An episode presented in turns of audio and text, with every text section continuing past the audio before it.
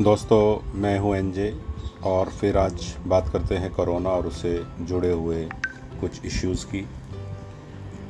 अभी काफ़ी समय से एक बात सुनने में आ रही है कि वैसे तो लोग इस समय दूसरों की हेल्प करने का ख्याल रखते हैं, लेकिन एक अजीब सा बिहेवियर लोग ज़रूर कर रहे हैं कि जैसे ही उनको पता चलता है कि उनके आसपास, उनकी कॉलोनी में, उनके अपार्टमेंट में आस पड़ोस में किसी आदमी को कोरोना पॉजिटिव हुआ है तो उनका उस परिवार के प्रति पूरा एटीट्यूड चेंज हो जाता है और वो सकारात्मक की बजाय कई बार नकारात्मक ज़्यादा होता है।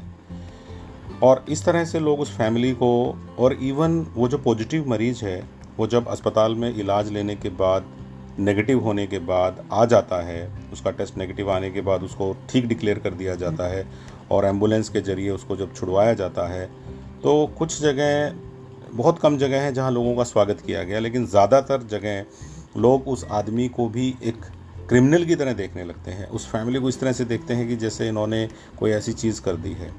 मैंने इंटरनेट पर अखबारों में कई इस तरह के किस्से भी पढ़े, जिनको पढ़ के बड़ा दुख हुआ कि एक कॉलोनी में या एक अपार्टमेंट में, एक पर्टिकुलर फैमिली में कोई एक व्यक्ति पॉजिटिव आ गया।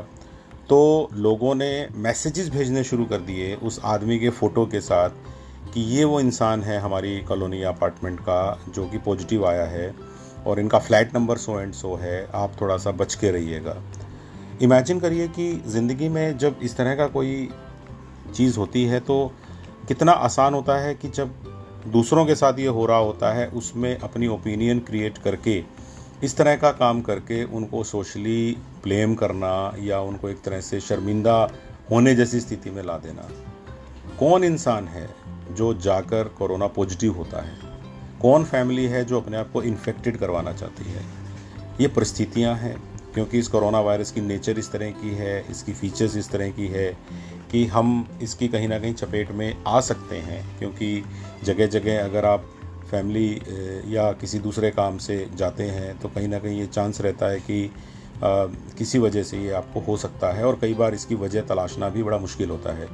तो ऐसे में हमारा एटीट्यूड लोगों के प्रति इस प्रकार का नहीं होना चाहिए कि हम उन लोगों को इस तरह से टारगेट करें। एक छोटा सा किस्सा है, जो कहीं ना कहीं मुझे लगता है कि इस सिचुएशन के लिए काफ़ी कुछ ठीक है।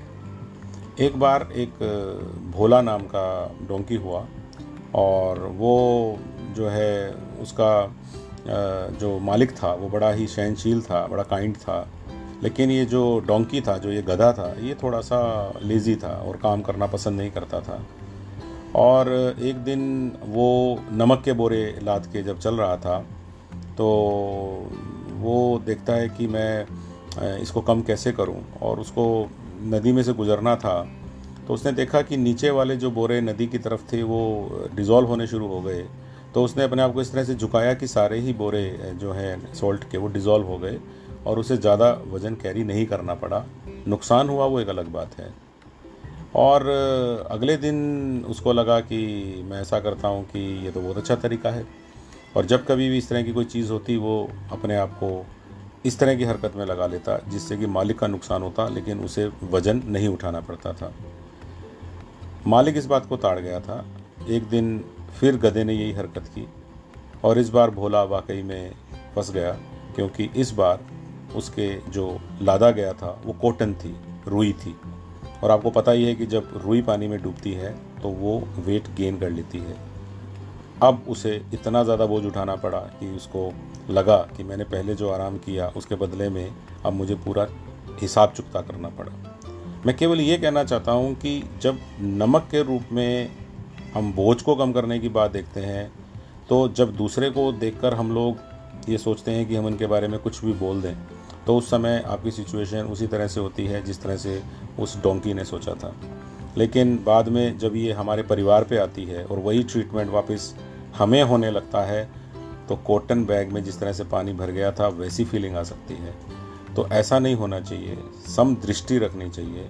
और मेरे ख्याल से अगर हम वही मैं फिर कहूँगा कि अगर आप दूसरे को सहयोग नहीं कर सकते एनकरेज नहीं कर सकते तो नेगेटिविटी से उनको डिस्करेज मत करिए, गलत बात मत बोलिए, और सबसे बड़ी बात यह है कि अफवाहें मत फैलाइए। ये बहुत बुरी चीज़ है। जय हिंद।